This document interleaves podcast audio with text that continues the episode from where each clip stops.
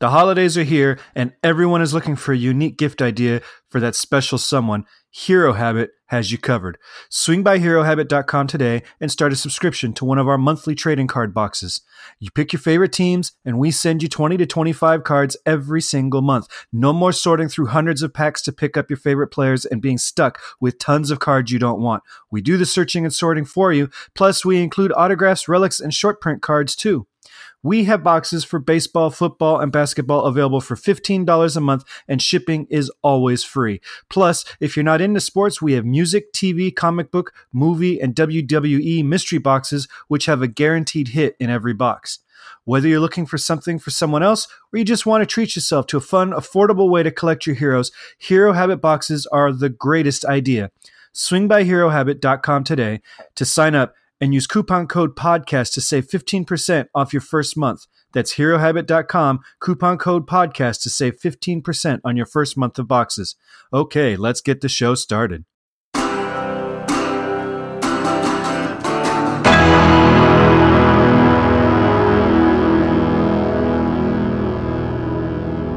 Hello, hello. Happy Wednesday.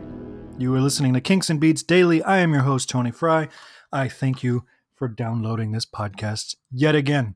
Today, as you can tell from the title of this episode, we're talking about a Kinks song called Ape Man, which was released as a single on November 20th, 1970. That's 49 years ago to, from today's date. I actually did this by accident, um, but it's a happy mistake. So today is the 49th anniversary of the release of this single. It was released on the album Lola versus the Power Man and the Money Go Round and uh, all that stuff. Uh, a week later, same year.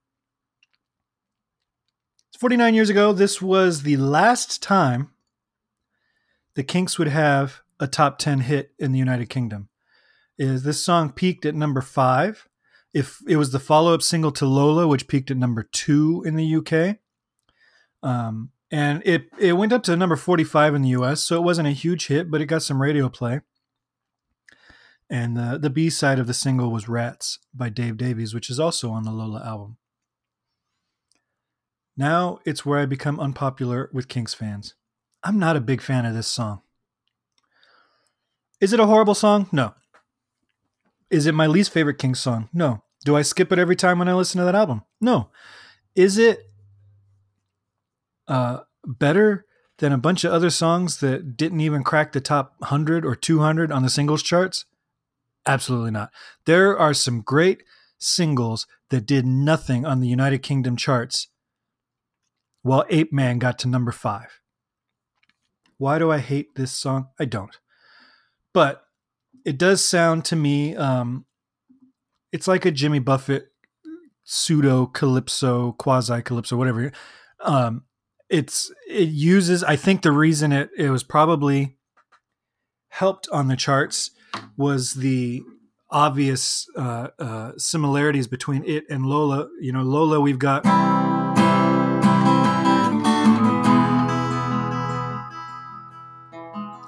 And then uh, this one, you got da da da da da da da.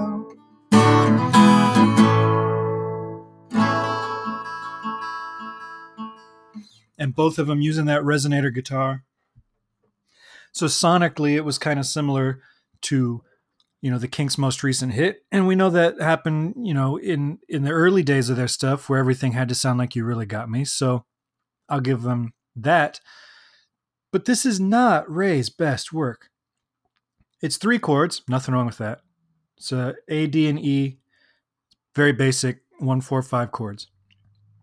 Um, I'm not one of those guys that that will you know poo poo a song because it only has three chords. Some of the best ones do, but it's it's uh, there's a, a lack of sophistication with Ray, who's usually using just tons and tons of chord changes. This one is just very basic, and in a way, it works. The whole song is about um, stripping down modern life and just going back to your roots as a as a caveman, basically.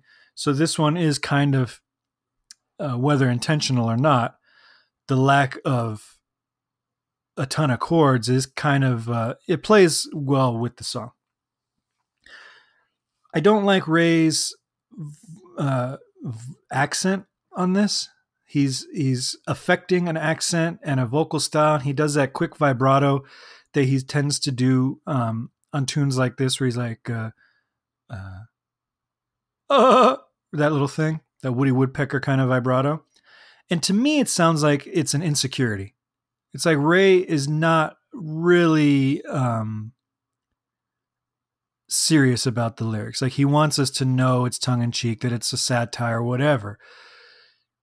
But and sometimes it works, and sometimes it doesn't. And I don't think it works on this. And when you combine it with this weird accent that he's affecting and this weird vibrato, it's it's just not doesn't work for me. I think I'm sophisticated because I'm living my life like a good Homo sapien. Okay, but all around me, everybody's multiplying till they're walking around like flies, man. So I'm no better than the animals sitting in their cages in the zoo, man, because compared to the flowers and the birds and the trees, I am an ape man. Okay, so we're rhyming man with man three times. So that's kind of lazy songwriting, but um I don't know, it's just a weird song. And then the chorus, I'm an ape man, I'm an ape ape man, oh I'm an ape man. Yeah, this is the same guy that wrote Waterloo Sunset, guys. I'm a King Kong man, I'm a voodoo man, oh, I'm an ape man. Because compared to the sun that sits in the sky, compared to the clouds as they roll by, compared to the bugs and the spiders and flies, I am an ape man. Compared to what? He keeps saying this like it means something. He says it, you know, because compared to the flowers and the birds and the trees, he says it in the verse, he says it in the chorus. What does that even mean? Compared to what? Because compared to the sun that sits in the sky, I am an ape man. What does that even mean? These sound like words that um, should have deeper meaning by themselves, but then when you put them together, it's just nonsense. Um, and then you've got one of my least favorite bits of any song, of anybody that ever does it, where you've got a spoken verse. In man's evolution, he was created the cities and the motor traffic rumble. But give me half a chance and I'd be taking off my clothes and living in the jungle. Okay. Because the only time that I feel at ease is swinging up and down in a coconut tree.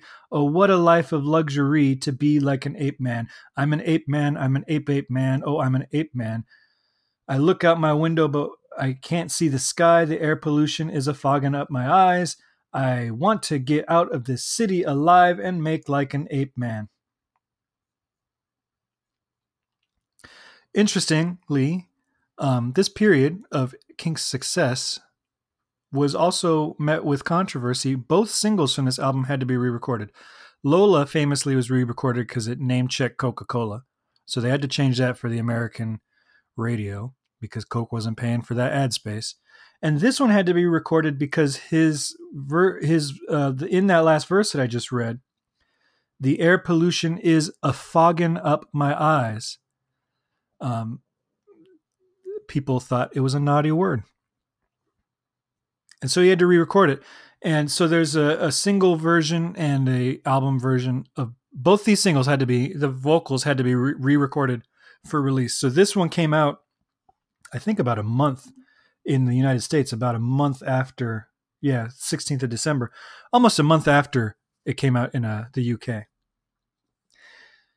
Now I was looking just uh, from my own knowledge, what else was a big hit back in 1970? Um, uh, Bridge Over Troubled Water, gigantic hit. Voodoo Child was a hit. Let It Be was a hit. Um, Spirit in the Sky was a hit. Uh, Summer in the City, uh, not Summer in the City.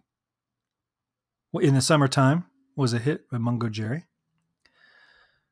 Lola was a hit, obviously. Good song. And Ape Man was a hit. Ape Man does not fit anywhere on the radio at the time. I just don't get how this song became a hit when better, more commercial songs just did nothing. How was this a hit, but a couple years later, Sweet Lady Genevieve's not? It defies logic. So if you're listening to this podcast and you were around at the time, if you were old enough to have been following the charts or old enough to remember what the radio landscape was at the time, particularly in the UK, but even in the US, because it did make the top 50. It was a number 45 hit here, which is nothing to sneeze at uh, as the second single from an album. Write at me, kinksandbeats at herohabit.com. I want to know what your um, what your like your take on this whole thing is. Why do you think this song resonated at the time, uh, and and why it continues to be you know used in media? It was just used on that show Last Man on Earth, on the pilot episode of that, which kind of makes sense because he was basically becoming an ape man. But I mean, what what is it about this song that that made it radio friendly at the time? Because I just don't get it. I wouldn't even, if I was the one making these decisions back then, I wouldn't even have used it as the second single on Lola. This is a B side, in my opinion, which shows how much I know because I would have blown uh, the last top 10 hit for the Kinks. But when songs like Strangers and Top of the Pops and This Time Tomorrow and A Long Way From Home, even Rats, which is the B side, um, when those songs are on this album, why did you pick Ape Man, which uh, feels like a novelty song? It's performed like a novelty song by Ray. I don't get it. That said, why don't I skip it every time since I obviously don't care for it that much, having just spent 11 minutes bad mouthing it? The band sounds great on it. It's a very cool um, rhythm track by the band. Uh, the the bass work in particular, I really like. So it's it's a cool one to listen to. It flows well on the album. It's a nice um, break between Rats and Power Man. So I don't hate everything about it. Obviously, it's just not my cup of tea in general. Okay. So that's it. I've now done one Beatles song I don't care for. Actually, a, Beatles song I hate, and a Kinks song that I am at best indifferent about. Um, at worst, I just don't understand it. I don't get how this was a hit. Look at the songs we've talked about already. Picture Book. Um, what else have we done that should have been a hit? I don't know. So many of them. Uh, Picture Book's the one that jumps out in my head. Sweet Lady Genevieve, which I talked about. Um, a couple that I'm have scheduled for the future that we haven't covered yet. There's just so many Kink songs that got shafted on the charts, and then this one rises to the top. If you're not familiar with this song, obviously go listen to it.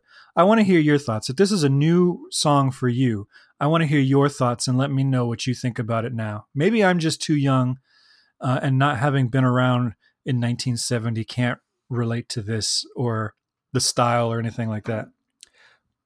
But I like so much of the other stuff reach out to me 925-494-1739 you can leave a voicemail talking about a previous episode that you uh, can uh, uh, either disagree with me about or share your thoughts about or talk about a future song that i haven't covered yet and i will use it in that particular episode. So give me a call uh, with songs you like songs you don't like and you know an explanation. You leave me a couple minute message. Or you can email me kinks and beats at herohabit.com. As always, swing by herohabit.com. We have a Kinks group and a Beatles group in our community that are, uh, we're, we're, I'd like to see those fill up and become active. And then there's also other Kinks and Beatles related content on the website all the time. Tomorrow,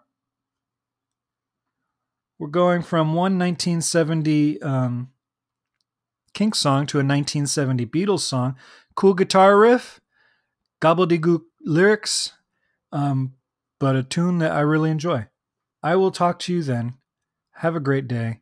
I'll see you tomorrow.